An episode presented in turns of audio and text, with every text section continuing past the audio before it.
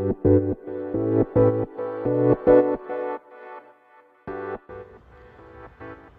い、えー、皆さんこんばんは。ボンソワえー、この配信では、えー、フランスの経営学院のリアルとパリでの日々の暮らしを発信していきたいと思います。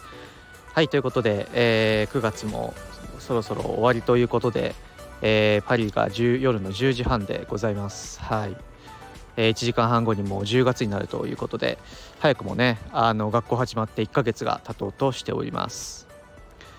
でまあパリに来てもう3ヶ月もうすぐ3ヶ月経つんですかねっていう感じで本当早いなと思っていますがまあまあだいぶ生活には慣れてきたなという感じです。まあ今収録してるところもですね初日は結構なんだろう治安悪いなって思ったんですけど3ヶ月経っててからですねいや非常に治安いいなって思ってます。はい。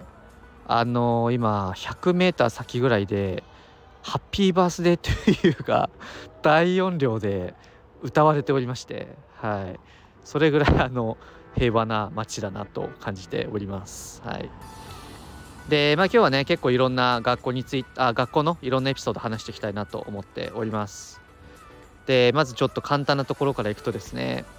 あのー、まあ毎日ねあの朝だいたい5時半に起きて6時ぐらいに出てで8時前に着いてで8時からの授業っていう日々なんですけれどもだいたいこうメトロ乗ってでバス乗り継いで学校に着くんですよ。でバスがですねあのパリ市内から朝は2箇所あの学校とパリ市内を結ぶフリーシャトルバスが出てるんですね。サバックっていうんですけれどもでサバックはま基本的に乗れるんですけど今回ですねまさかの1回乗れなかったことがあったんですよ。なんかその朝少しだけ遅めの時間帯の砂漠に乗ろうとしたらですねまさかの満席ででなんか新学期が始まったからなのかそのパリにねこう引っ越しをした人が多かったっぽいんですよ。でまさかの砂漠満員で乗れずあの運転手に立ってていいかって聞いてもダメって言われてもうしょうがないから降りましてでもうその場にいたね目の前にいた、まあ、一緒に乗れなかったあのお姉さんを捕まえていやどうする？みたいな。乗れなかったねみたいな話をしてであ私ね行き方知ってるからついてきなみたいな。あのー、すごい親切な人であじゃあじゃあまあ主戦の人だしついてこうと思って一緒に行ったんですよ。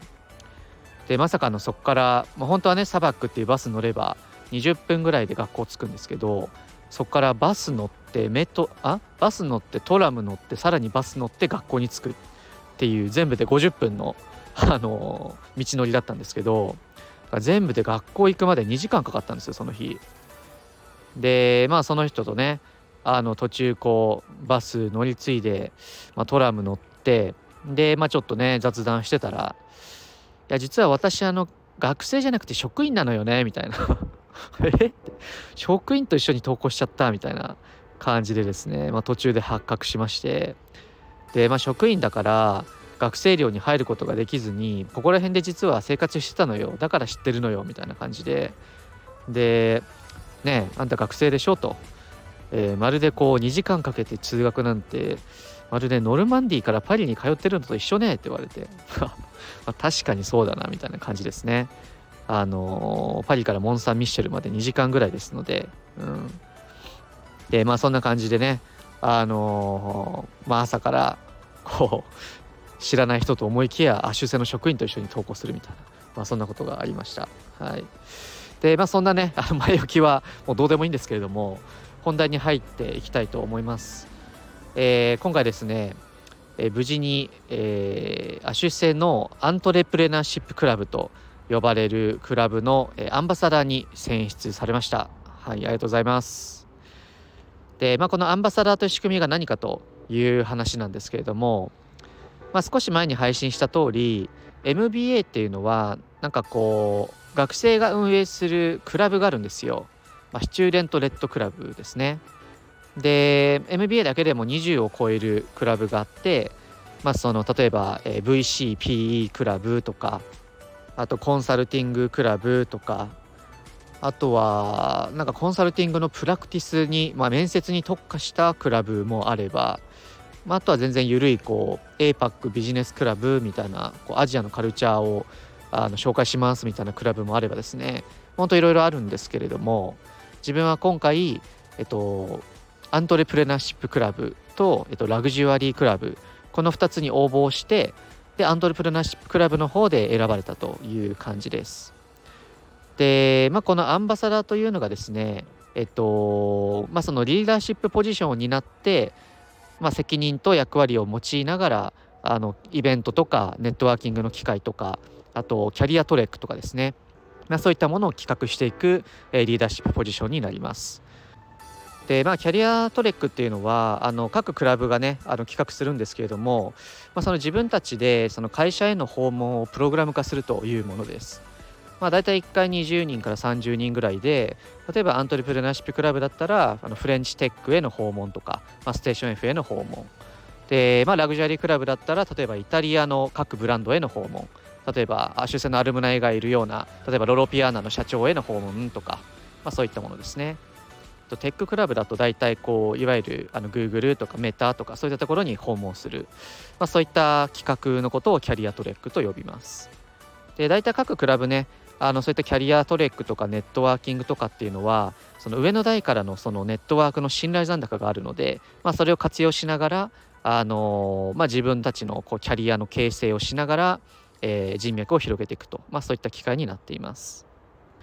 でちゃんとですねあの死亡理由のフォームがあったり CV と呼ばれる英文レジュメを提出したりあと人によっては面接もあってですねでそれらのあの総合点で評価をされて最終的に3人が、あの、選抜されるというようなシステムになっています。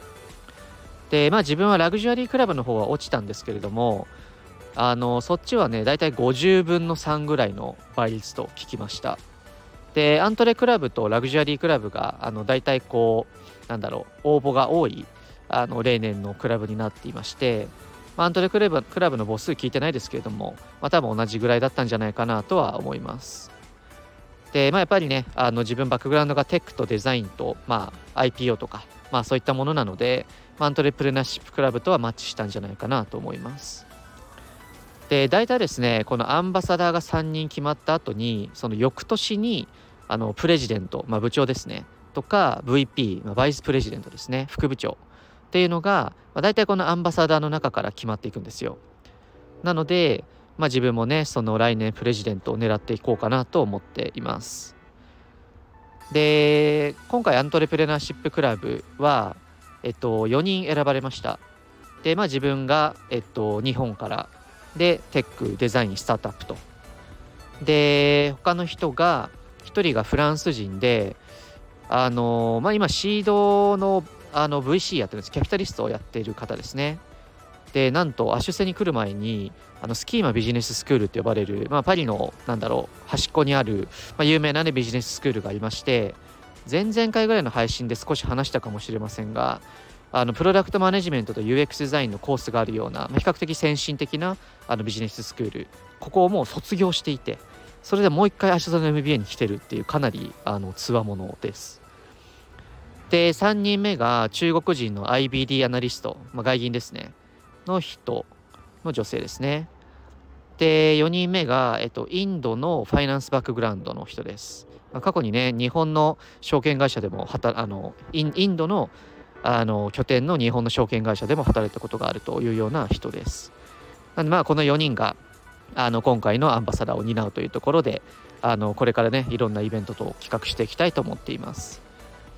でまあ早速ねあのー、来月の13日かなに HEC スタートアップデーと題してですねもうすでに参加者200人超えしているんですけれどもあのいわゆるフレンチテックスタートアップの中であの有名なパネラーを4人集めてですねあのパネルセッションがあったりあとは、えっと、ピッチイベントですね。本当に簡単なピッチイベントを企画して、まあ、レビレビューをしたり、まあ、中にはね投資につながったりするかもしれません。であとはネットワーキングイベントというところであのアシステのステーション F のあのインキュベーター等も来るということになっております、はい、でそれとは別であのステーション F へのビジットをちょうど今企画している途中でして今ちょうどね日程を調整しようとしているところなんですけれども、まあ、そんな感じでそのフランスのあのいわゆるフレンチテックエコシステムと呼ばれるところにもうアクセスができるというか、まあ、代々ねそのアシュセのアントレプレナーシップクラブが培ってきた、えー、と信頼残高であったりネットワークというものがありますのであのそれをしっかりあのコミュニティに還元していきたいなと思っております。はい、という感じでねクラブのアンバサダーがねどんどんいろんなところで発表されてるんですよ。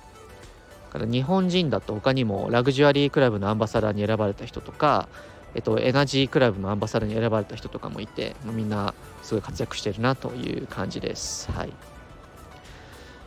で、まあそんなね、クラブ活動もあるんですけれども、もう最近宿題がマジで多すぎて、もう目が回っておりますね。全然追いついてないです。で、統計学、ファイナンシャルマーケット、マネジリアルエコノミクス、マーケティングから宿題が出てて、で自分やっぱりね数学系やっぱ苦手なんですよね。うん、まあ、PL 作ってたのに ね数学苦手ってどういうこと？って感じなんですけどなんかその統計学とファイナンシャルマーケット普通にむずいんですよ。でいや全然こんなん学校で見たことねえしみたいな、まあ、そんな数式だらけが出てくるんですよね。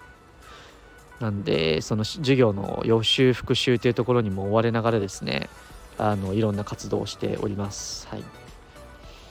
であと1個面白いなんか情報が入ってきましてそのまあ HEC ってこう四半期に1回ぐらいですね crash course と呼ばれる短期プログラムが開催されるんですよ。で、まあ、あとはその certification と呼ばれる、まあ、これも比較的短期、まあ、数ヶ月にわたりますけど。でそのコースの紹介がねあのメールで回ってきましてで、まあ、自分はこれ面白いなって思ったものをこれを取ろうと思っているのが1つ目がテックパワードラグジュアリー。テクノロジーパワードラグジュアリーですね。これすごい面白そうだなと思ってて、まあ、多分ね、こうテクノロジーがラグジュアリー業界をどのように変えていってるのかみたいな講義ですね。で、あとはグローバルエコノミー・オブ・ザ・ラグジュアリー・マーケット。まあ、ラグジュアリーマーケットのグローバル展望。これなんか3日間にわたってあのみっちり行われるそうです。で、まあ、あとは来年の冬なのかなこれデザインマネジメントストラテジーっていう授業も入ってきて、ついにあの、ね、自分のバックグラウンドのど真ん中来たなみたいなそんな感じです。あのやっぱりこう、まあ、受性って本当にいろんな側面があるんですけれども、まあ、自分みたいにこのテックとかデザインとかスタートアップバックグラウンドの人はやっぱりこうアントレプレナーシップクラブみたいなステーション F との機会もあるし、えー、今話したようなラグジュアリーとデザインのあの機会も非常に多く存在するので、まあ、すごい親和性が高いんじゃないかなとは思います。あと寮に住むのもよし、えっと、パリに住んでいろんなイベントに顔を出すのもよしというところなので、うん、やっぱりなんだろうこう、まあ、学校自体は少し田舎にありますが、まあ、そっちの良さもあるしパリに住めばパリの良さも享受できるので、まあ、体力はねなかなかきついんですけど、うんまあ、その寮生活とパリ生活、まあ、両方楽しめるっていうのは非常に一つの特徴なんじゃないかなと感じております。はいで他にも今週ね先週か、まあ、イベントだらけで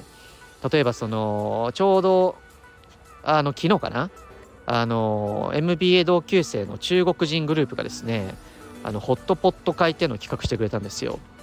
まああの火鍋会です。うん、なんかみんなであの中国のそのちょうどこう満月のお祝いする日にですねあのみんなで火鍋を食べようみたいなイベントがありましてそれで50人でね MBA 同級生50人であの火鍋を食べに行きました。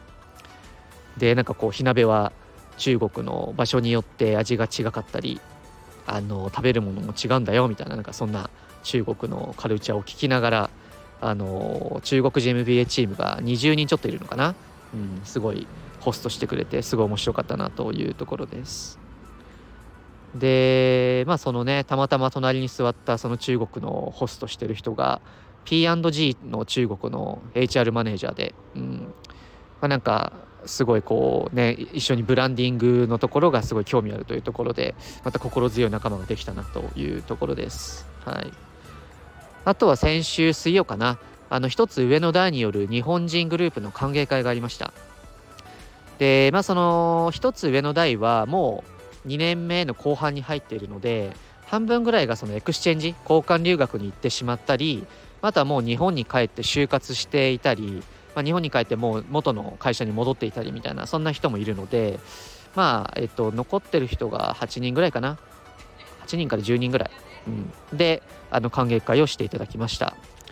でまあ11月にねあのジャパンデートジャパンナイトかな？と呼ばれるその日本のカルチャーをあの MBS 全体に紹介するようなイベントを企画中でして